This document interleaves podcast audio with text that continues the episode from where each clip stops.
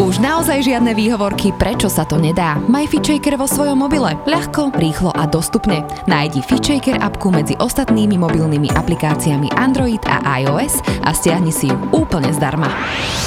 Zdravo a fit s FitShaker podcastom. Tento podcast ti prináša virtuálne fitko FitShaker.sk, kde nájdeš stovky videí s profesionálnymi lektormi a fit inšpiráciu v podobe množstva skvelých receptov, článkov a kníh. Ahojte všetci, tak po dlhšej dobe vás zdravím ja, Andy Peniaková a dneska tu mám a Zuzku Volekovú. Čau Zuzi. Ahoj Andy a ahoj všetci, zdravím vás srdečne. A Zuzku sme tu už raz mali na tému diastázy, poznáte ju aj z FitShaker programov na diastázy diastázu, ale čo všetko si ty, Zuzi, povedz najmä tak v skratke. V prvom rade som žena, potom som matka a potom som fyzioterapeutka. Už som si to musela po rokoch ujasniť, mm-hmm. lebo roky som bola iba fyzioterapeutka, lebo som žila touto prácou pretože ma veľmi baví. Trošku som zabudla, že som aj niekto iný, takže teraz už, už to mám teraz takto zoradené. No a v rámci tej profesie ako fyzioterapeutka sa venujem ženám. Ženská fyzioterapia je na Slovensku pomerne mladá, respektíve keď sa bavíme o tej ginekologickej fyzioterapii, myslím tým naozaj tú prácu do hĺbky s tým pánovým dnom, kde naozaj vchádzame až do tej najintímnejšej oblasti. Čiže tam sa roky nevchádzalo. Hej, fyzio fyzioterapeuti tam nevchádzali, ale teraz už sme a pracujeme s tým a pracujeme s tým naozaj veľmi dôsledne. No a pán vedno a s tým spojené ďalšie témy ako sexualita, ale napríklad aj sexualita po pôrode uh-huh. a sa chcem dneska s tebou rozprávať, tak e, aby na to boli poslucháči pripravení a, a možno taká otázka, ktorú si položí viacero ľudí, prečo je dôležité sa vôbec o tom rozprávať? Vieš čo, svaly pánového dna, cvičíme rôzne svaly na tele. Teraz sú veľmi moderné, rôzne tvárové gymnastiky. Cvičíme svaly, aby sme mali pekné bicepsy, tricepsy, brúško, to, čo je vidieť. Návonok. Návonok. Mm-hmm. Lenže tie svaly pánového dna sú ukryté v tých nohavičkách, alebo nohaviciach, alebo pod sukňou. Čiže častokrát sú aj bráne trošku, že buď ich vôbec nevnímame, alebo na druhej strane možno trošičku aj tak, teraz je možno taká hlúpa, že historicky nám bolo možno vtlkané do hlav, že nechytaj sa tam dole. Hej, že tam sa nesmieš, to rýchlo schovaj to do tých nohavičiek a proste tieto veci. Takže vie, že tým pádom sme trošičku zabudli, že táto oblasť je súčasťou nášho tela a treba mhm. jej venovať dostatočnú pozornosť. Či je to u žien, ale aj u mužov, alebo aj muži majú svaly pánového dna. Tak poďme si na úvod len povedať, že aké vrstvy tvoria pánové dno a ako ich funkčnosť, nefunkčnosť ovplyvňuje naše fyzické, uh-huh. ale aj emočné prežívanie napríklad. Začnem možno takou funkčnou anatómiou. Dobre, že nebudem menovať svaly, to je podľa mňa zbytočné, ale z hľadiska funkcie, že keby sme si položili otázku, že na čo máme svaly pánového dna, na čo tam sú. Oni tvoria vlastne akúsi oporu. V podstate je to taká miska alebo misa, ktorá drží zo spodu orgány, u žien je to malej pánvy, aj u mužov a samozrejme na ne nasadajú orgány ako sú črevá, tenké črevo, hrubé črevo, na tým je žalúdok, pečeň, slezina, plúca, čiže na, na to pánové dno sa to vlastne všetko tak vrství až, až po ten krk, dá sa povedať. Čiže nie je to nepodstatný alebo nepodstatná súčasť toho pohybového aparátu, čiže prvá tá funkcia oporná. A samozrejme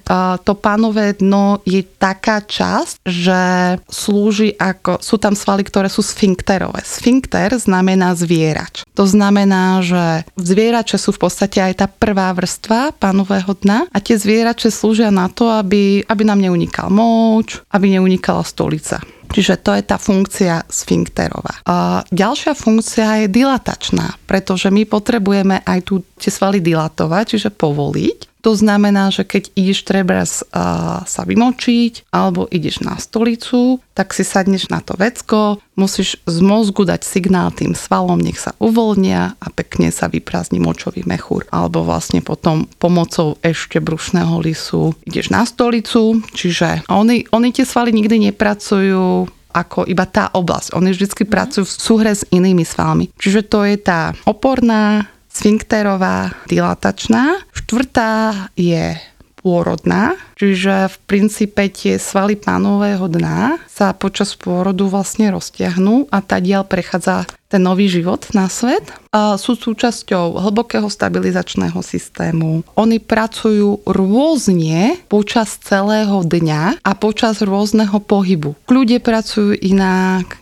pri dýchaní pracujú inak. Ich práca závisí od toho, ako hlboko dýchame napríklad. Keď iba takto v kľude sedíme, majú nejaké napätie, nejaký tonus. Keď by sme sa napríklad rozhodli teraz, že sa postavíme, tak oni s tým, že sú súčasťou toho hlbokého stabilizačného systému, tak sa jemne počas toho celého pohybu vtiahnu dnu, aby pomohli ten pohyb zastabilizovať. Samozrejme, keď ten pohyb dokončíme a mozog vyhodnotí, že už nie treba takú, taký vzťah alebo vťah, tak sa jednoducho trošku povolia, ten tónus sa zníži. Samozrejme máme nejaký tónus, tónus to je napätie svalu a ten môže byť, to už teraz sa bavíme, teraz idem zájsť do odchýliek, hej, uh-huh. že každá, dá sa povedať, odchýlka od tejto normálnej funkcie už je nejaká dysfunkcia. Uh-huh. Hej, čiže napríklad, keď máš dysfunkciu v rámci tej opornej funkcie. Môžeš mať tieto svaly buď príliš napäté, už ten tonus je primárne zvýšený. Čiže úplne, úplne to máš všetko tak vtiahnuté dnu a samozrejme to má vplyv aj na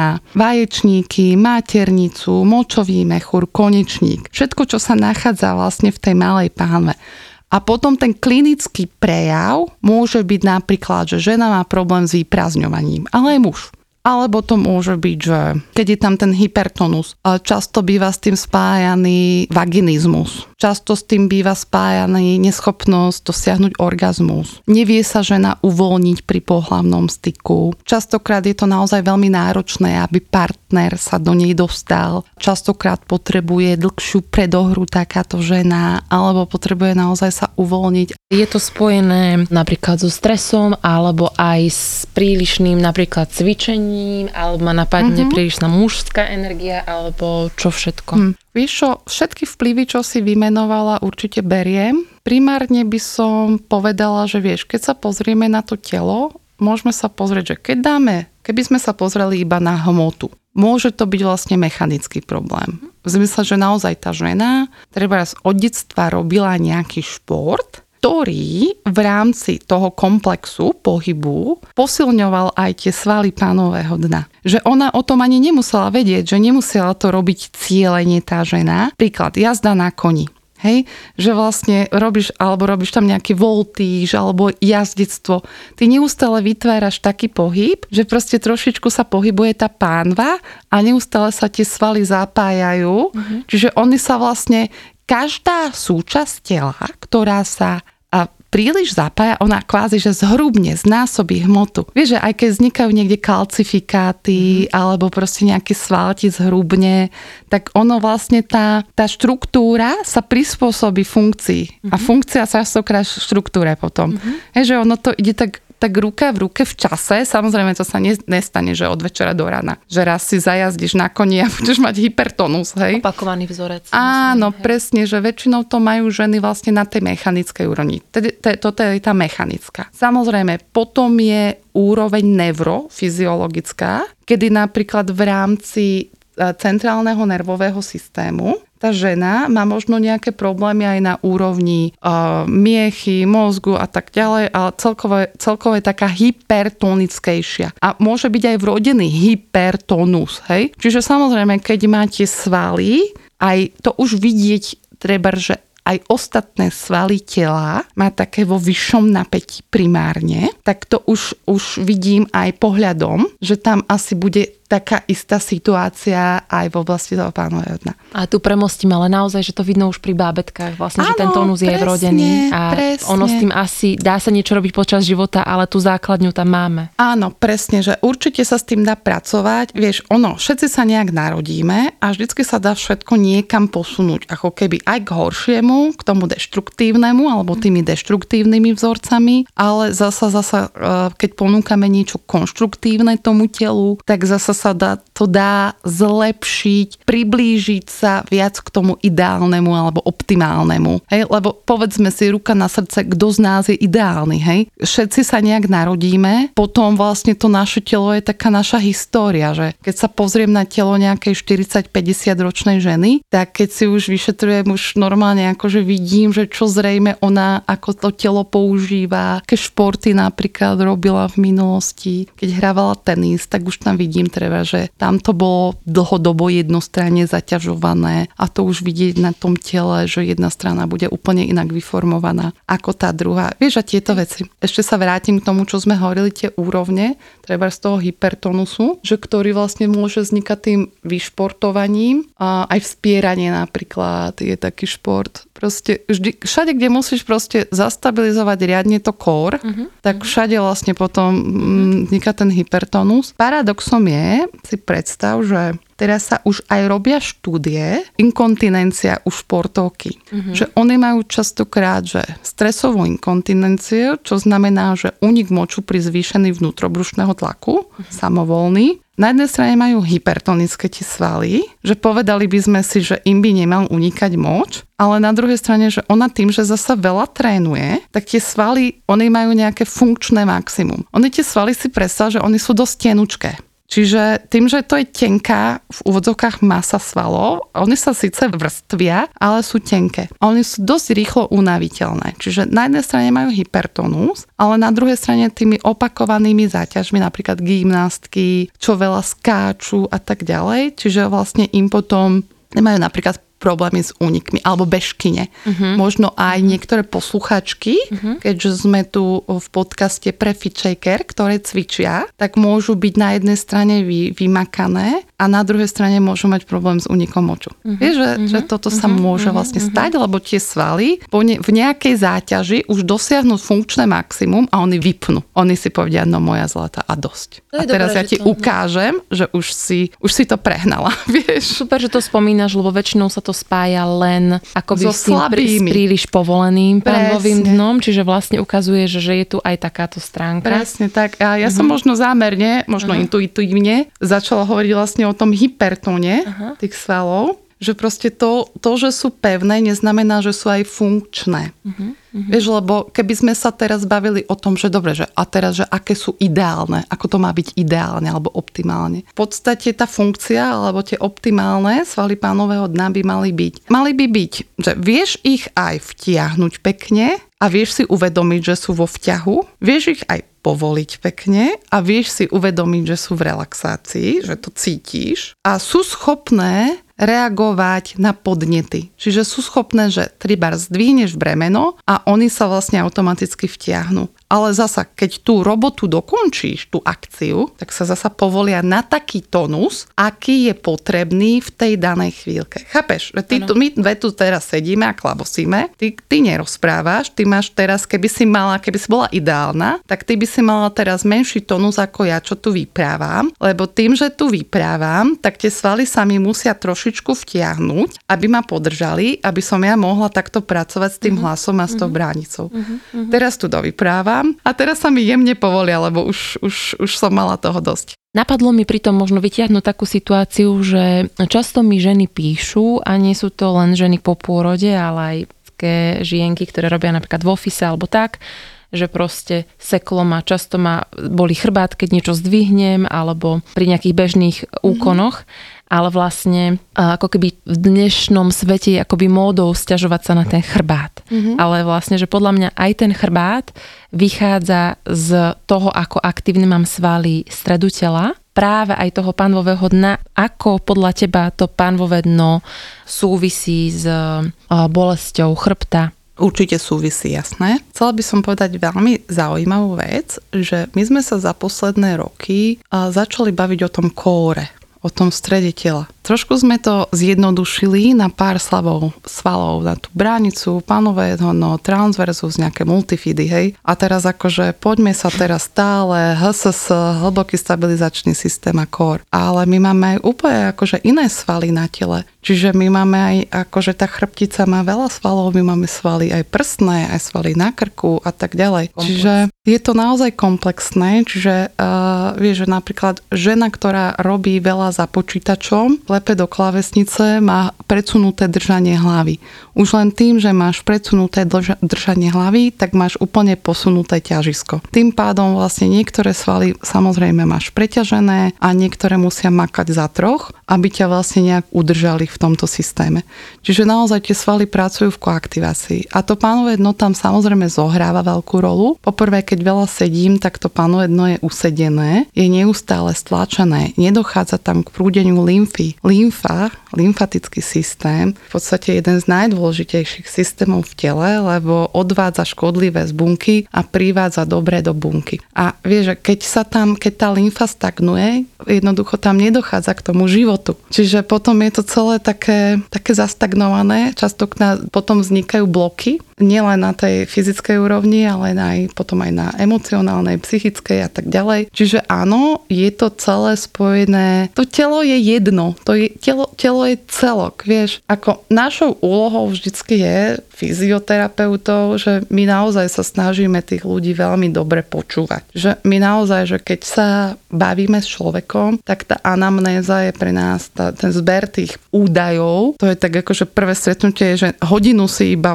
vlastne zbierame údaje a náš mozog šrotuje na 130%, kedy sa snažíme vlastne nájsť tie slabé miesta v rámci toho nielen pohybového systému, ale vlastne pohybový systém je tvorený aj centrálnym nervovým, periférnym nervovým systémom, svalmi, šlachmi, kosti a tak ďalej. Čiže že snažíme sa e, aj orgány, aj tá lymfa, snažíme sa ísť vždycky tak akože popremýšľať nad tým, že to, čo nám tá žena hovorí, napríklad tá chrbtica a tá bolesť, že čoho je to dôsledok. Že kde to, kde to započalo a potom sa snažíme vlastne s tým pracovať, že už ako pracovať aj na, na tom dôsledku, ale zároveň sa snažíme prísť na ten počiatok a snažíme sa vlastne nahradiť napríklad aj nejaké deštruktívne pohybové návyky alebo vzorce, vymeniť za nejaké konštruktívne, hej, naučiť ju trošičku inak fungovať. Trebárs aj v rámci toho, čo sme sa rozprávali, že veľa sedí, že skúsiť úplne blbosť, hej, že nech sa každú pol hodinu prejde, alebo nech sa iba postaví a nech sa, nech sa iba 5 krát nadýchne, vydýchne. Hej, že už len tým, že sa nadýchne, vydýchne, nadýchne, vydýchne, tak rozpohybuje tú lymfu, energiu a tak ďalej. Akože to sú výhovorky, že nemôžem, robím v open office akože však to si nikto nemôže ani všimnúť a zároveň je to inšpirácia. A je Môžeš to byť motivátor tých druhých. Prirodzené, neviem. Samozrejme. Kto by, kto by proti tomu mal námietky. No v dnešnej dobe sa človek musí sám vedieť za seba postaviť, čo sa týka zdravia. Jak som ti spomínala, že ja mám teraz kolónku v rámci kalendára, že Zuzana Voleková, že ja som sama sebe pacient. Že Zuzka má v kalendári uh, kopec klientov, ale každý deň tam má o nejakej 15. hodine, že Zuzku Volekovú, lebo konečne začala dávať aj aj čas nejaký pre seba. Presne tak. To, je, to, to som teraz, a akože som veľmi spokojná, som na seba taká pyšná, vieš čo? To je taký úžasný pocit, keď človek naozaj venuje ten čas aj sám sebe a to teraz neznamená, že musíš teraz o hodinu, vy... že vieš, nemusíš potiť krv v zmysle cvičenia. Vieš, že ty si môžeš láhnuť na podložku a iba dýchať, alebo proste sa niečo, niečo liečiť sa, alebo proste ísť sa prejsť, posedieť si Dopriať na si to, čo potrebujem. Presne. Presne. Niekedy je to ležať a niekedy je to bežať. Proste. Áno. A to vie len každý ten za, sám za seba. Ale k tomuto sa vrátime Zuzi, pretože normálne to tu na mňa tak bije, že sa ťa musím na konci opýtať k tebe, lebo to len vám poviem, čo Zuzku nevidíte, že ty si tak pekná, že ja z teba odpadávam, normálne žiari, žiaria ti oči, pleť, všetko. A ja viem, že je to aj týmto, že si si našla ten čas kalendári pre seba a viem, že je za tým aj ajurvedský pobyt, o ktorom nám povieš ešte potom, ale ja chcem ešte o tom panovom dne. Často ľudia aj ženy vnímajú dysfunkciu panového dna, lebo cítia. Ale často je to prepojené aj na emočnej rovine. To už riešia iba niektorí, ktorí možno tomu rozumejú trošku hlbšie a viem, že aj ty riešiš takúto stránku. Povedzme si aj o tom, že keď je to zdravé vlastne aj na fyzickej emočnej rovine, že ako vyzerá tá dysfunkcia, je tam asi mnoho vecí a ako vyzerá tá zdravosť na tej emočnej rovine? Vieš, musíme, keď, keď sa bavíme o slovku zdravie, tak musíme výjsť z nejakej všeobecnej definície zdravia. A zdravie je stav úplnej fyzickej, psychickej, a duševnej a sociálnej pohody. A toto platí aj pre to zdravé vedno. Hej, že vlastne, vieš, to sa akože nedá mhm. od toho odpútať. Mm-hmm. Čiže ty, keď sa cítiš v kontakte so svojim telom a cítiš sa tak dobre v tele, vieš, že je to taký pocit, že proste, že že cítiš, že tvoje telo ťa chápe a ty chápeš to svoje telo a teraz nezaťažíš ho zbytočne niečím, čo ono v tej chvíľke nechce ani, a ani nepotrebuje. Víš, že kým som bola mladšia, tak ja som bola taký silič, ja som bola bežec. Ja som bola pilateska, joginka a bežkyňa. Ja som mala vtedy také nastavenie, že musím, aj keby sekery padali, musím. Hej, a do, akože, áno, dosiahla som, akože vtedy som bola spokojná, že som sa prekonala, že paradička Vtedy som mala ešte dve deti, takže popri dvoch deťoch som si urvala ten čas ale ja som pochopila, že moje telo až tak nepotrebuje iba to musím, ale potrebuje aj to opozit, vieš, tú harmóniu. Presne, že nie iba to ako keby pumpovať to, pumpovať, iba ten výkon, ale že vlastne potrebujem to harmonizovať aj do toho práve, že oddychu, aj tie emócie vypustiť, aj si dovoliť, no. dovoliť mm-hmm. si napríklad, že aj, aj hovoriť o svojich trevers pocitoch aj s partnerom alebo s inými ľuďmi. Mm-hmm. Hej, že napríklad dovoliť si aj také, že že a to pánové dno nám môže byť totiž dobrým barometrom. Uh-huh. Moje pacientky mi hovoria, že Zuzi, bola u mňa kočka, ktorej sme uh, mala padnutú maternicu. A krásne sme už to vycvičili, už to bolo super a došla ku mne a hovorí mi, vyšetrila som mu, vieš čo, nejaké to je zhoršené. Ona mi hovorí, že vieš čo, som sa včera povadila s mojim mužom, že myslím, že to mohlo mať na to vplyv, tak vravím, že určite mohlo. Takže zase sme trošku, ju, trošku sme ju zrelaxovali, trošku sme išli do toho tela, aj cez tie emócie sme pracovali a na konci terapie, keď som si to čekla, tak to bolo super. Hej, že proste vieš, že keď ťa rozhodí niečo, tak ťa to môže rozhodiť vlastne aj na tej fyzickej úrovni a to pánové dno je dobrý barometer. Čiže keď máš nejakú dysfunkciu, pánového dna a, a chodíš k fyzioterapeutke a pracuješ s tým. A niekto sa spýta, a to už celý život mi vydrží takto? Život je dynamický proces. Ty nevieš, čo ťa čaká za rohom. Hej, či nevieš. A ja mu poviem, že, a, ja poviem, že ask him. Hej, že Boha sa spýtaj, ja neviem. Chápeš? Čiže ono, ono je to také, nevyspytateľné, ale samozrejme, keď sa poznáme a poznáme to svoje telo, tak nám to pánové dno vie veľmi veľa napovedať. Vieš, že mm-hmm. o tom, kde sa vlastne nachádzame, lebo vieš, tak jak vieš, ako je ten život. Nasadneš na vlak a ideš. A častokrát nestíhaš si ani, vieš, ty máš malé dieťa, ty vieš, že si na, na obed prejdeš jazykom po zubom a povieš si, že boha, dneska som si ešte zuby neumila. sa smeješ, lebo je to pravda. Je to tak. No, no, čiže ja mám troch, tri deti, takže viem. takže vieš, že niekedy fakt to panové dno nám, nám dá najavo, že niečo asi nie je v poriadku, že buď idem, že už sa príliš ženiem, že idem do toho preťaženia, alebo že môže byť zasa ten opak, potom je tam ten hypotonus, ten som nespomínala, a to sú zase povolené svaly pánového dna. Mm-hmm. Tým hypotonusom zase, uh, není to len popôrodný hypotonus, to mm-hmm. môžu mať kľudne kočky, ktoré aj iba ako keby nemajú poriadne zvedomené to pánové dno, alebo príklad, že vieš, v tom tele to funguje tak, že niečo je vždycky precvičené alebo preťažené a niečo je zasa proste, že to spí. Väčšinou to tak je v takej disharmónii. Mm. Čiže častokrát prídu dievčata, ktoré majú vlastne a treba svaly brucha, hej? Že cvičia to kóre a veľmi si preťažia svaly nad pupkom, hej? Priamy brušný sval, aj šikmáče nad pupkom. A ešte vieš, ako to my máme ženy tendenciu sa stále tak akože zatiahnuť brucho, aby sme vyzerali štílejšie aj v bežnom živote. A zatiahneme ho, treba ideme do prevahy tej bránice a, a hor, hornej časti priamých brušných svalov. A tie spodné svaly brucha a to pánové dno sú často v stiahnutých riflách alebo v push-up leginách. To som išla povedať, A že toto... svaly, svaly, ten mozog, o, ten mozog je taká potvora, prosím ťa. My keď nosíme tieto stiahovacie leginy alebo tie úzke rifle, mozog si povie, že však dobre sme, však je to v rovnováhe, ten vrch a spodok. Ale to je taký fake, vieš, lebo mozog si myslí, že to tam dobre drží a ty si dáš dole tie rifle alebo tie ťahovacie legíny. A ten práve tá časť, čo je v tých stiahovacích leginách, je potom neaktívna. Ona je taká oslepená, to doslova vidím na pacientkách. A potom sa čudujú, že majú prolapsy. Prolaps to je prepad orgánov a môže byť prepadnutý močový mechúr do prednej strany pošvy, maternica môže byť prepadnutá alebo môže byť aj konečník. Väčšinou sa to deje po pôrodoch, ale už som sa stretla aj so ženami, ktoré boli paradoxne športovkyne. Istým spôsobom mali spazmus svalov pánového dna, čiže ako keby zvýšený tonus, ale tie svaly boli boli nehybné v podstate. A zároveň maternica bola trošičku zídená nižšie, lebo to spodné brúško nemalo skoro žiadnu aktivitu.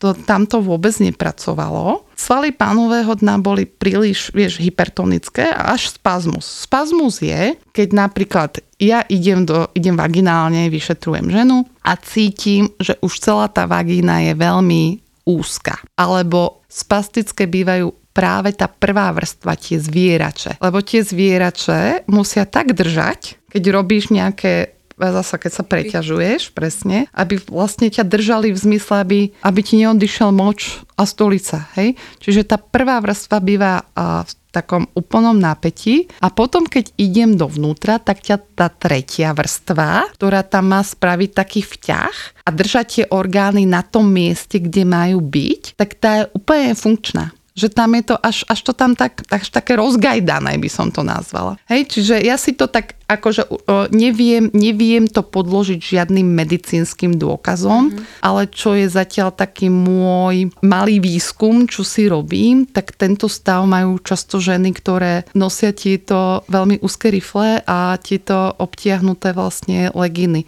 že je teraz vlastne taká móda, lebo chceme vyzerať štíhlejšie, čiže vieš, my si to tam síce stlačíme a potom mozog to tam nevidí. Vieš, čo chcem povedať? Viem, ale úplne som z toho zhrozená. Strašné, čo dokáže móda narobiť v ženskom tele. A vlastne aj ten ideál tej krásy, že vlastne Vieš, to keď... pekné ženské je to vtiahnuté a to úzke a to nikdy tak nebolo. Proste žena...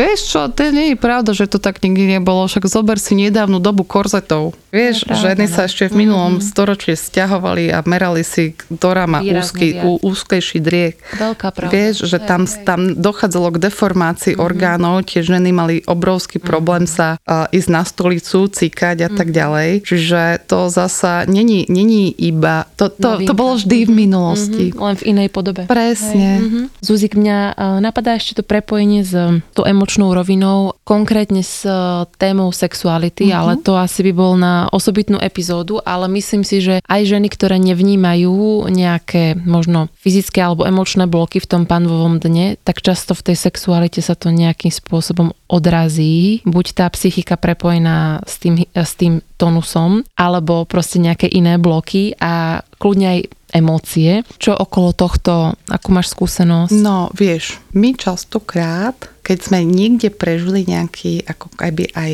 m, mm, traumu aj na tele, alebo spojenú aj s emóciou, tak to vytesnáme. Že človek, keď zažije niečo hrozné, predstav si, že by si zažila fakt niečo strašné, že teraz by tu začalo horieť a my by sme tu utiekli a tuto niekto by tu zhorel. Na to, aby si ty prežila, tak časom by si to musela úplne... Normálne, že človek, keď zažije nejaký šok, tak ten mozog to schová niekde do nejakej 13. komnaty, alebo aby si prežila. A často sa stretáva napríklad so ženami po pôrodoch, ktoré mali ťažké pôrody treba raz vie, že nepostupujúci pôrod, na poslednú chvíľku medicínsky operačný pôrod, urobili sa nástrihy, dieťatko sa vybralo vákum extraktorom, sestrička vytláčala to dieťa a tak ďalej. Čiže častokrát vlastne žena, ona je v tom privedomí, ona tam nespí, hej, ona není uspatá. Čiže ona všetko, akože všetko v podstate vníma, čo sa tam deje. Samozrejme potom, aby tá žena prežila a aby sa mohla postarať o to dieťa, keď sa toto už celé prebehne,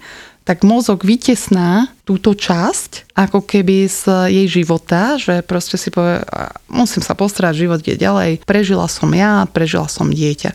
Lenže ono to v nás zostane. A ono častokrát sa stane, že keď nejaká časť tela zostala vlastne takto traumatizovaná, tak ako keby aj tu na tej fyzickej úrovni alebo na mechanickej ju prestaneme vnímať. Čiže keď zasa niečo nevnímáš, tak potom, keď si to spojíme zasa s tou sexualitou, že poprvé, aj tá sexualita môže byť pre tú ženu alebo sex bolestivý, pretože tam má napríklad aj na tej mechanickej úrovni nejaké aktívne jazvy, je tam treba spastickejšia, naopak môže tam byť povolenejšia a tým pádom ani necíti ten penis v tej vagíne. Môžu tam byť rôzne mechanické zádrhle, môže mať prepadnutú maternicu v pošve a cíti, že tam v tej pošve niečo má a nechce sa taká ukazovať svojmu mužovi. To je ďalšia vec. Potom tie ženy majú migrény, vieš, potom proste, alebo proste sú ženy, ktoré povedia, že no dobre, tak mu dám, že tak nejak zatnem zuby a prežijem to, hej, ale v princípe v celom tom akte sú iba ako madrac,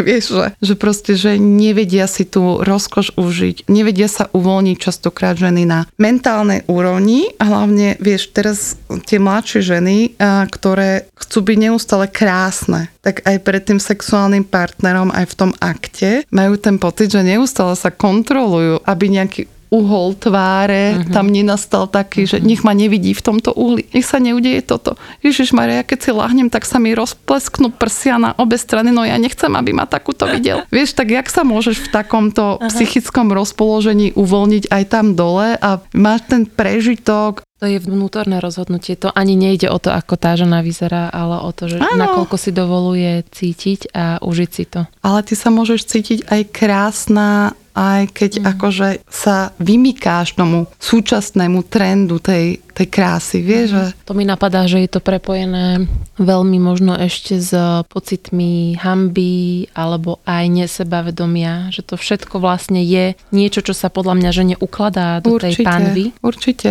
ešte podľa mňa závisí od citlivosti tej danej osoby, Určite. od vnútorného sebavedomia, ale že samozrejme, že si tvoríme ten obraz z tej našej bubliny spoločenskej. Vieš, zasa ďalšia vec je aj to, že my si teraz žijeme tak strašne dobre, v takej strašne dobrej dobe, v takom nadbytku, že a z každej strany je nám tak ako keby, nechcem povedať, že nútený, ako keby všade je to, že ten pozitív lifestyle a wellness, my všetci chceme žiť wellness. Že akože bolesť patrí k životu. Človek sa rodí v bolesti a s bolesťou, pôrod bolí každá žena, čo tu počúva, tak vie, že pôrod bolí a áno, je to fakt a je to tak normálne. Aj tú kravičku, aj toho psíka, aj tú mačičku to bolí, keď rodí. Hej. Samozrejme, nemalo by to bolieť tak, že nemalo by to byť spojené s nejakými traumami, ale jednoducho potom, potom príde tá vytúžená odmena. Zase, aby som vám nehovorila iba to negatívne,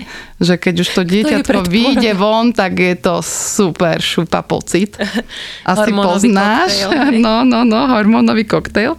Ale teda je to robota a vynosí to dieťatko a porodí to dieťatko. Čiže není to ten celý život není len wellness, čiže e, keď hovoríme o tej citlivosti, vie, že mnoho z nás, že aj na podnety, ale áno, ja to beriem, to teraz není, že Ježiš Maria sme precitliveli. Ja aj vždy, keď pracujem aj so ženou, že tak nesprávam sa k nej hrubo, správam sa k nej veľmi jemne. Chcela som tým povedať to, že vie, že niektoré veci by sme mohli aj trošku lepšie znášať. Prijať, že proste takto sú a akože nehľadať stále vyníka a nemať v tom nejak stále, že a on za to môže, mm. alebo ja za to môžem. Mm-hmm. Hej, že sú, častokrát sú ženy, ktoré same seba obvinujú mm-hmm. a mhm. žijú v takej pocity viny mm-hmm. A aj hamby, ako si povedala. Mm-hmm. A to tiež to na tej psychike veľmi nepridáva. Tak ono, vieš, vždycky treba na všetkých úrovniach trošku mm. popracovať, keď sa niekam chceme dostať aj zdravotne.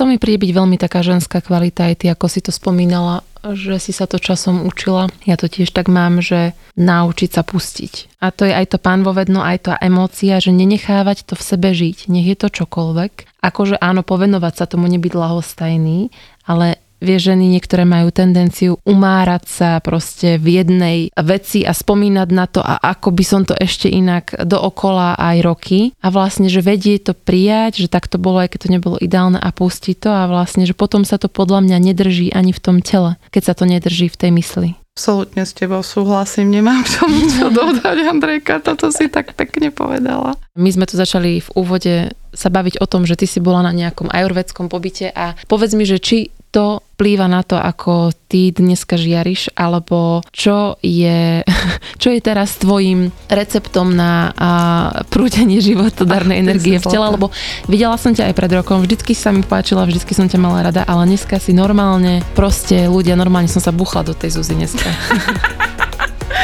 A ty si milá, môžeme si to potom mm, vyjasniť eh, za dverami.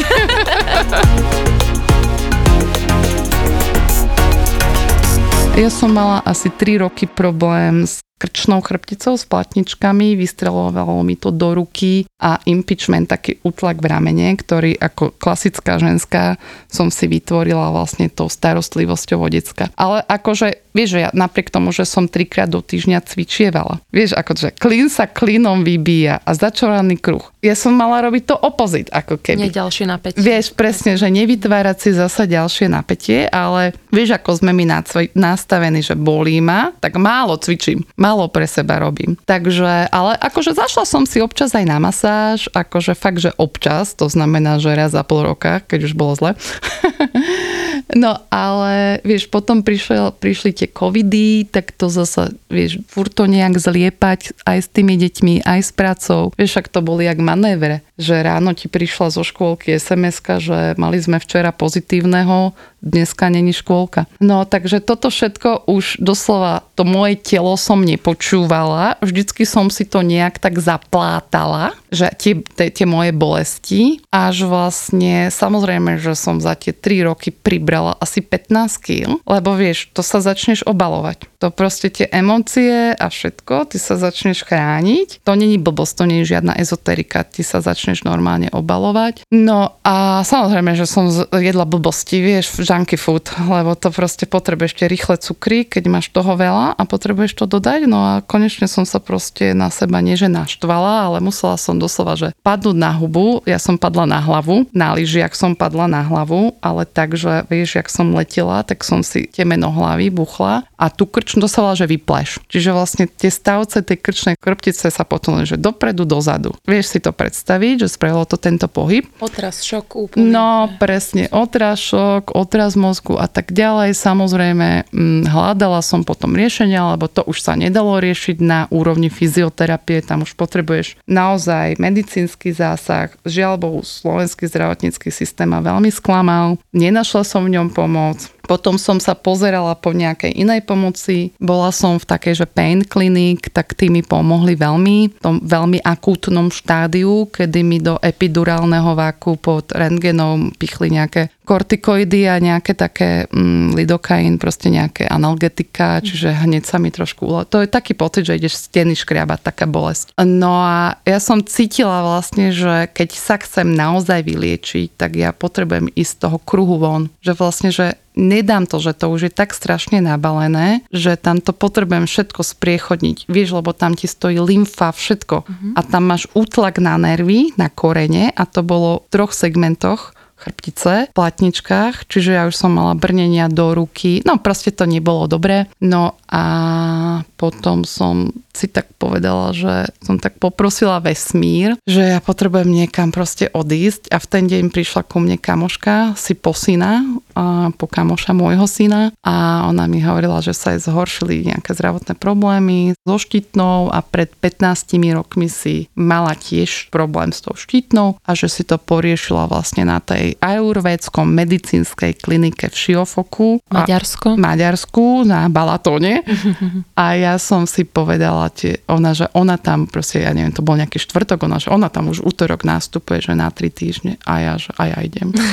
Juj, to bol boj vnútorný, ti poviem. Môj muž ma úžasne podporil, môj muž bol super, povedal, že choď, všetko, však už videl, akom som stave, akože on nevedel, čo má so mnou robiť, ale však on chudák aj ťak, vieš, on nevie. On iba videl, že veľmi trpím. A nakoniec proste som šla a hovorím, že bojovala som vnútorne veľmi. Vieš, takéto ego si hľadala výhovorky, že prečo neísť. Až do, poslednej, do posledného dňa som sa, musela som sa, samú seba presvedčiť, že je to v poriadku, že ideš, dovol si to, choď, môžeš naozaj. Nie, není to, není to proste z tvojej strany plezír, že ideš si tam iba tak z plezíru, hej, na wellness. Dialog, ale tak to je prirodzené aj dobré.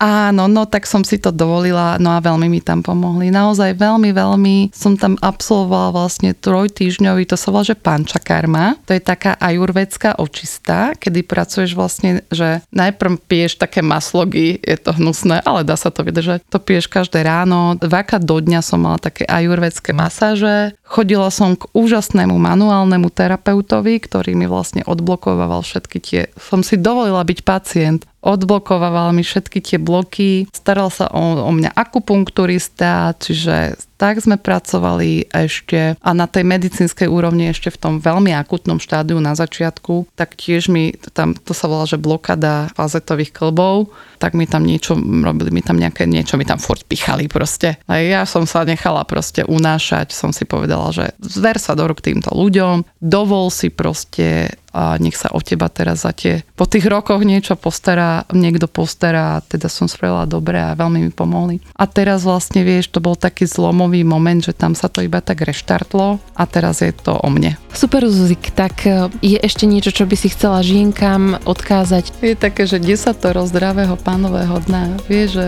hoci kedy cez deň si ho zvedom, to pánové dno, že ho máš, skúš si spraviť také, že vtiahnuť si tie svaly a neseďme stále stále, dýchajme, dovolme si sa uvoľniť aj v tej sexualite, aj v tom živote. Proste si to dovolme. Počúvali ste Fit Shaker podcast. Ja som Andrea Peňaková a verím, že sa počujeme aj na budúce.